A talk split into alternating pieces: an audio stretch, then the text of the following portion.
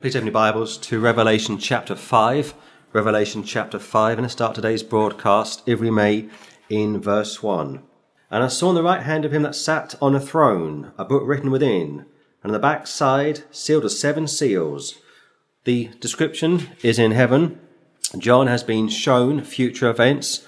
This book starts off with John on the Isle of Patmos being shown what was about to occur, but around chapter four, he is now being transported, literally caught up to the third heaven.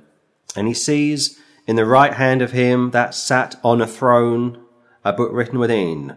Now he sees God the Father sitting on his throne. And once again, the attention to detail is quite remarkable.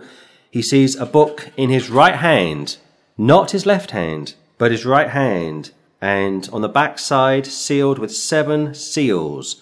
Some people think it could be the book of Revelation. Some people think it could be the Holy Bible. Some people think it could be the deeds to the earth. I'm not sure myself. It could be all three. Let's keep reading on. Verse two. And I saw a strong angel proclaiming with a loud voice, "Who is worthy to open the book and to loose the seals thereof?" This almost goes back to uh, the previous chapter. I think it was from chapter three, uh, verse seven, and I'll read it quickly as a cross-reference back. And to the angel of the church in Philadelphia write, "These things saith he that is holy, he that is true, he that hath the key of David, he that openeth, and no man shutteth, and shutteth, and no man openeth." A great picture there to, on the one hand, the Lord's ministry, which is non-transferable. There's no delegation here. Yes, he would give the keys to Peter concerning the kingdom of heaven, but he also would give Paul the keys to the kingdom of God. And both those keys were given vicariously to the other apostles as well. Also from verse eight, "I know their works, behold, I set before thee an open door, and no man can shut it.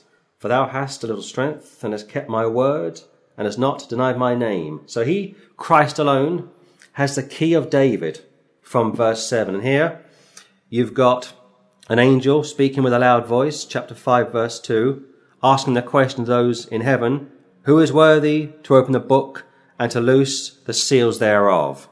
And the suspension must have been absolutely uh, terrifying to one extent, because you're not sure what the response is going to be. Because if nobody's worthy to open the book, we're all in a great bind. Look at verse three, please. "And no man in heaven, nor on earth, neither under the earth, was able to open the book, neither look thereon." So no man in heaven. Out goes a saint. Nobody on earth. Out goes your priest, prophet, pope, or under the earth. Out goes any demon. "And no man in heaven, nor on earth, neither under the earth, was able to open the book, neither look thereon." This also goes back to Paul telling us clearly how there's only one mediator between God and men, the man Christ Jesus. So no one, no nothing here on the earth, in heaven, or under the earth, is worthy to open this book. Verse one, which is sealed with seven seals. This is quite remarkable, because most churches that I've come into contact with think that there's something else. They think there's something special, and they think they are cut above the rest. And yet, at the end of the day, they got no more authority than you and I have, let alone any more privilege. Look at verse four, please. "And I wept much, because no man was found worthy to open and to read the book, neither to look thereon." No man, no woman. And again, I'm going to keep driving this point home, because when you survey the Catholic Church, they believe they have this priest system, which is something special, and that the Pope is infallible when he speaks on subjects like mole and faith. And yet back in the nineteen seventies, they had a conclave where they voted to replace a Pope that had just died. I think it was Paul the sixth from memory, and they put this guy in from Italy who did just thirty-three days in office, and he died very suspiciously. And think to yourself, if they are infallible, why would they choose somebody to live or to reign for just thirty-three days? It's clear they had no idea what was awaiting them. Also, the Mormons believe in their Aaronic and Melchizedek priesthoods, and if you're not in one of those two priesthoods, quote-unquote, then you are nothing special. You're very much uh, in need of such people to intercede for you. The truth is, you've got people doing religion. You've got people trying to reach heaven their own way, like you find back in Genesis chapter eleven, whereas Almighty God came to earth to reach mankind. Look at verse five, please. And one of the elders saith unto me, Weep not. Behold, the Lion of the tribe of Judah, the root of David, hath prevailed to open the book and to loose the seven seals thereof. You can't miss it. Only Christ has been able to open this book because he has prevailed. He's overcome death. He's paid for the sins of the world. And once again, this is the third description of the Lord. He was referred to in the first chapter as the Son of Man, the second chapter as the Son of God, and here as the Lamb from the tribe of Judah, from the root of David. Very messianic. And I read this book this morning and last night, trying to work out verse eight, and I get there shortly, and I thought to myself, once again, James, this is a Jewish book. This is not a Gentile book.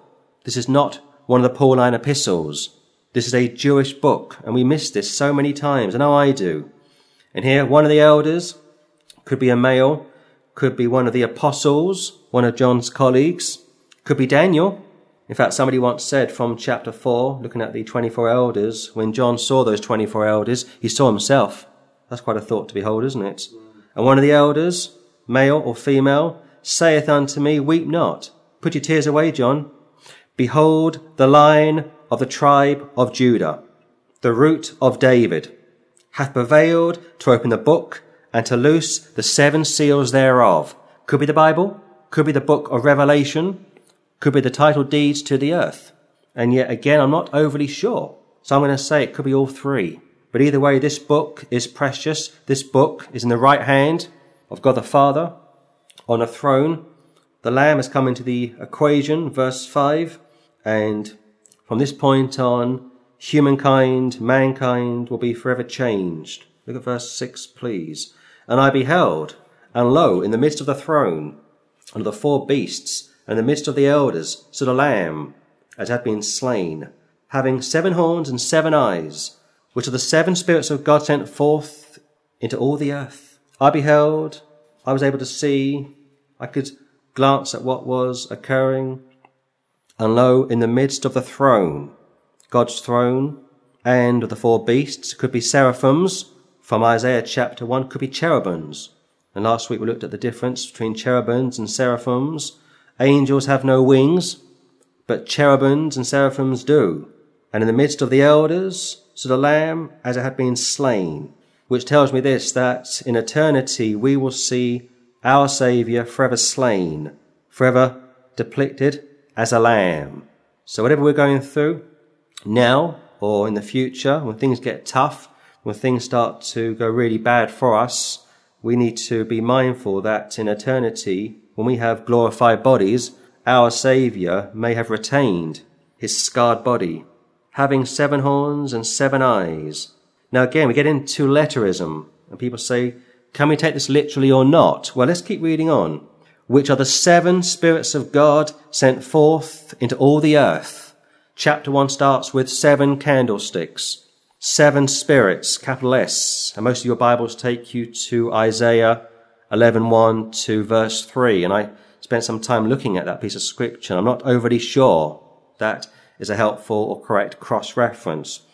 And I thought at the time, and I still do, that these seven spirits from chapter one are probably seven angels. And as we read through Revelation, those seven angels have seven trumpets, and now they are depicted as having seven horns. Could be power bases, could be kingdoms, I'm not overly sure. Seven eyes, omniscience, perhaps, which are the seven spirits of God sent forth into all the earth. You've got seven churches, chapters two and three, representing the body of Christ for two thousand years. And those churches are the eyes of the Lord, the ears of the Lord. And I made the case a few weeks ago, and I'll say it again quickly now, that as a saved person, when you come into contact with an unsaved person, that unsaved person is seeing Christ in you. And on the other hand, you're seeing the devil in them. So that unsaved person who comes into contact with a saved person, as far as they are concerned, maybe they're not necessarily aware of it, but the truth is this, that that's the nearest they'll ever get to being, being in heaven. And to those of us which are saved, and we come into contact with an unsaved person, that's probably the nearest we're ever going to get to seeing what hell is all about. But one more time from verse six, "And I beheld, and lo, in the midst of the throne, and of the four beasts, cherubim, probably, and in the midst of the elders, twenty-four, representing redeemed Israel and redeemed church." And again, picturing the fact that the church has been removed from the earth. We call that the blessed rapture, the great snatch, as somebody once uh, described it. "Stood a lamb, Christ, as it had been slain," literally uh, ripped to pieces, throat cut, very much like the uh, Levites would have done back in the Old Testament, "having seven horns and seven eyes, which are the seven spirits of God," capital S in my Bible, "sent forth into all the earth." I can't go beyond that. I'm not overly sure. And yes, I mentioned letterism, which we need to be mindful of, because we know that Christ isn't a literal lamb eating grass or uh, doing what animals do, but he was depicted as an animal. John the Baptist would say, "Behold, the Lamb of God," John chapter one, "which taketh away the sin of the world." And of course, you know he was looking at a man around thirty years of age, not an animal. But that term, that description, Lamb of God, clearly refers to uh, Christ as our sacrificial lamb. Look at verse seven, please. "And he came and took the book out to the right hand of him that sat upon a throne." Who else could do this? I mean, the Pope couldn't do this. The Pope believes when he speaks on morals and faith that he is infallible. And they refer to that as the magisterium of the church. And up until the nineteen sixties, when he wore his triple tiara, he believed he was Lord of heaven, earth, and hell. And as such, if he wanted to, he could release souls from hell. That, of course, is a dangerous blasphemy, a ridiculous belief. It's dangerous because it's delusional, and it's blasphemous because only God has such authority. In fact, he also believed he could release people from purgatory if he wanted to, and for thousands of years, in fact, to be correct, for sixteen hundred years, many Catholics were uh, going to shrines all over the world, praying uh, for their loved ones to be released from purgatory, giving money to priests to say a mass for the loved ones, with the belief, with the hope that their loved ones would be released from purgatory, which of course you know is a fictitious place. It's a money-making scheme. It's a racket. You were told over in Hebrews chapter one how Christ has purged us, past tense, from our sins. But here, five seven, "And he came, the Lamb, and took the book out of the right hand of him that sat upon a throne." God the Son approaching God the Father to take the book out of God the Father's hand. Who else could do this? Who else would have the authority to approach deity? I mean, it says the angels quake in his presence. The seraphims, they have six wings. Two cover their eyes, because in the presence of holiness. Two cover their feet, because on holy ground. And two are used to fly around. Look at verse eight, please. "And when he had taken the book, the four beasts and four and twenty elders fell down before the Lamb, having every one of them harps and golden vials full of odours, which are the prayers of saints." Again, the book could be the Bible, could be Revelation, could be the seven seals, could be the deeds of the earth. But you got four beasts, four living creatures, cherubim, quite possibly, cross-reference back to Ezekiel one and Ezekiel ten from memory, and four and twenty elders, twenty-four elders from chapter one, could be male. And I showed you from the book of Hebrews chapter eleven how there are at least three women referred to in Hebrews as elders. And of course, as such, they are in glory. Um, when a woman gets saved in the church age, yes, she is a priest in a sense, but she's not a pastor. There's a big difference. You've got twenty-four elders, probably the crowd from chapter four, representing redeemed Israel and the redeemed church, the twelve sons of Jacob and the twelve apostles, having every one of them harps and golden vials full of odours, which are the prayers of saints. And I read this this morning and last night, thinking to myself, what do I do with this piece of scripture? And when he had taken the book, Messiah, the four beasts, angelic, and four and twenty elders, redeemed mankind, fell down before the Lamb. So he will take worship, incidentally. Regardless of what Muslims would have you believe, he will take worship, and he will take it quite rightly. In fact, he would tell you over in John uh, thirteen, you call me Lord and Master, you call me Master and Lord, and so I am. John eighteen, they came to arrest him, and he says, whom do you seek? And they say, Jesus of Nazareth, and he says, I am. And they all fall backwards, including Judas. So he will take worship. I am that I am, the eternal one, having every one of them harps and golden vials full of odours, which are the prayers of saints. This is very much a throwback to the Old Testament. You've got the priests were, uh, working twice a day, interceding for fellow Jews that were bringing sacrifices to the temple. I'll also add this as a quick footnote, that it could be possible that this piece of scripture can be cross-referenced to chapter eleven, where we read about the third temple, which, from what I'm seeing online, is almost ready to be erected. They've been talking about this for years. It may just be that the third temple starts to go up before the rapture of the church. I'm not sure. But either way, you've got the elders depicted in a sense as the Old Testament priests were. Beyond that, it's speculation. But incense was very typical back in the Old Testament. And here you've got these twenty-four elders, very much priests uh, to the Lord, referred to also in verse ten. Let's keep reading. Maybe I'll come back and add some more thoughts to that. Look at verse nine, please. And they sang a new song, saying, Thou art worthy to take the book and to open the seals thereof.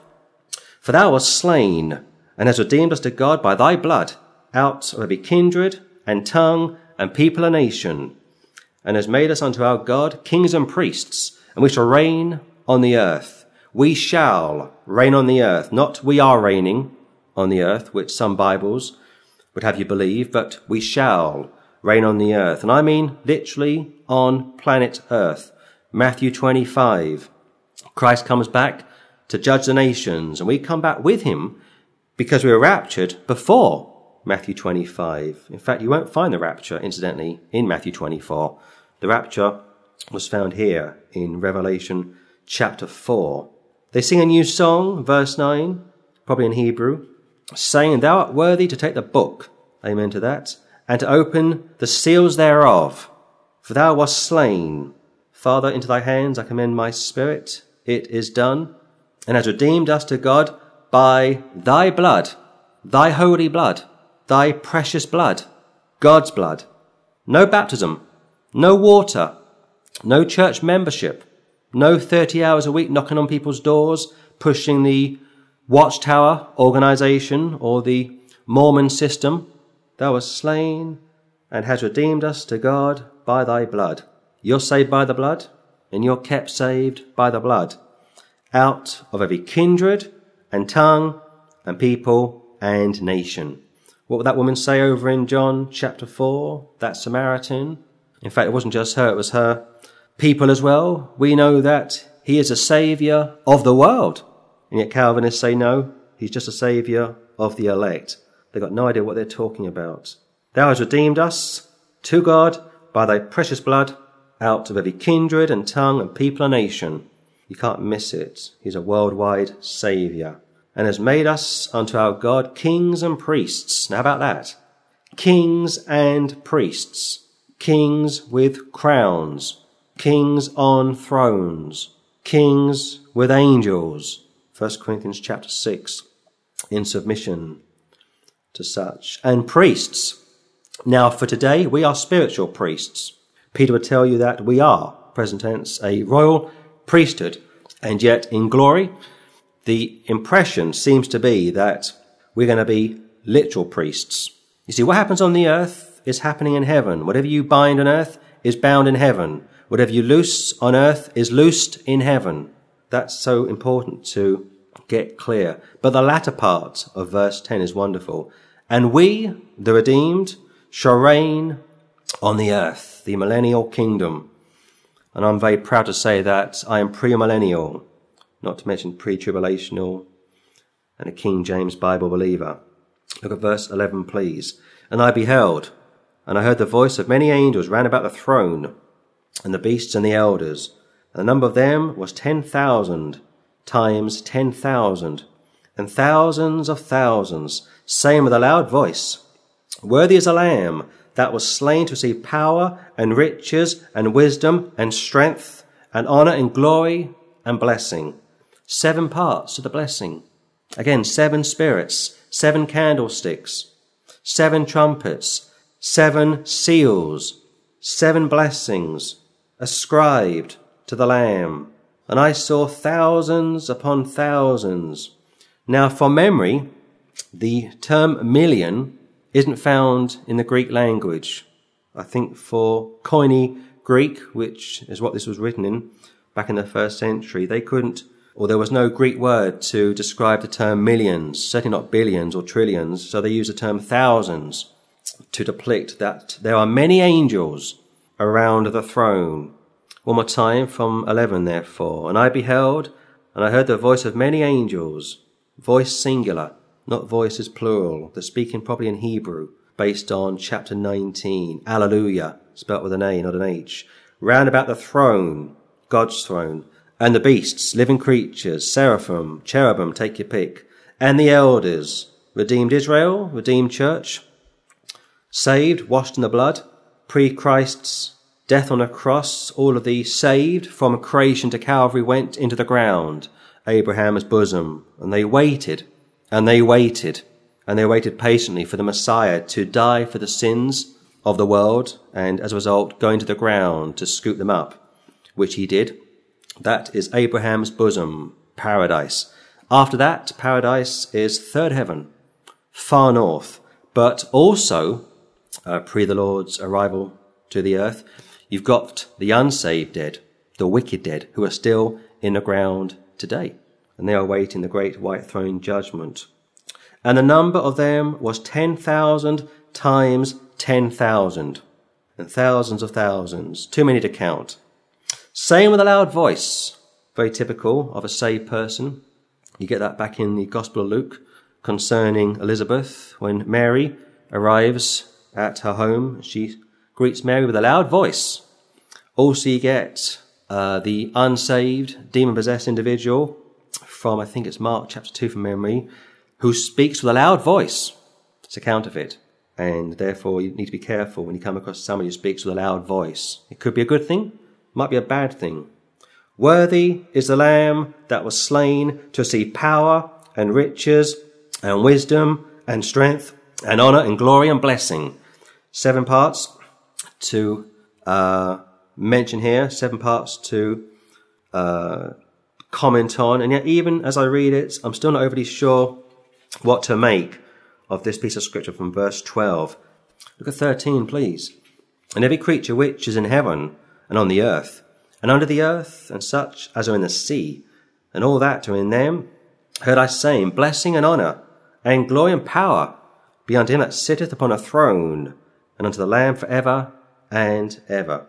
Every creature which is in heaven, angelic, and human, and on the earth, tribulation saint, and under the earth, the damned, the lost, and such as are in the sea, very much tied in with Leviathan, and all that are in them, heard I saying, Blessing and honour and glory and power be unto him that sitteth upon a throne, and unto the Lamb forever and ever. God is going to make people worship him. You get that from Philippians chapter two. Every knee will bow, every tongue will confess that Jesus Christ is Lord. That's quite a thought. Not just the redeemed, which do it quite happily, chapter four, they cast their crowns at the feet of the Eternal One, and yet unsaved people are going to be worshipping him as well before they go into the lake of fire. Terrible thought. Look at verse fourteen and we'll close. And the four beasts said, Amen. And the four and twenty elders fell down and worshipped him that liveth for ever and ever. They're worshipping the one true God. Here is probably in reference to God the Father, and yet the Lamb is never far away. John chapter ten, the Father and I are one.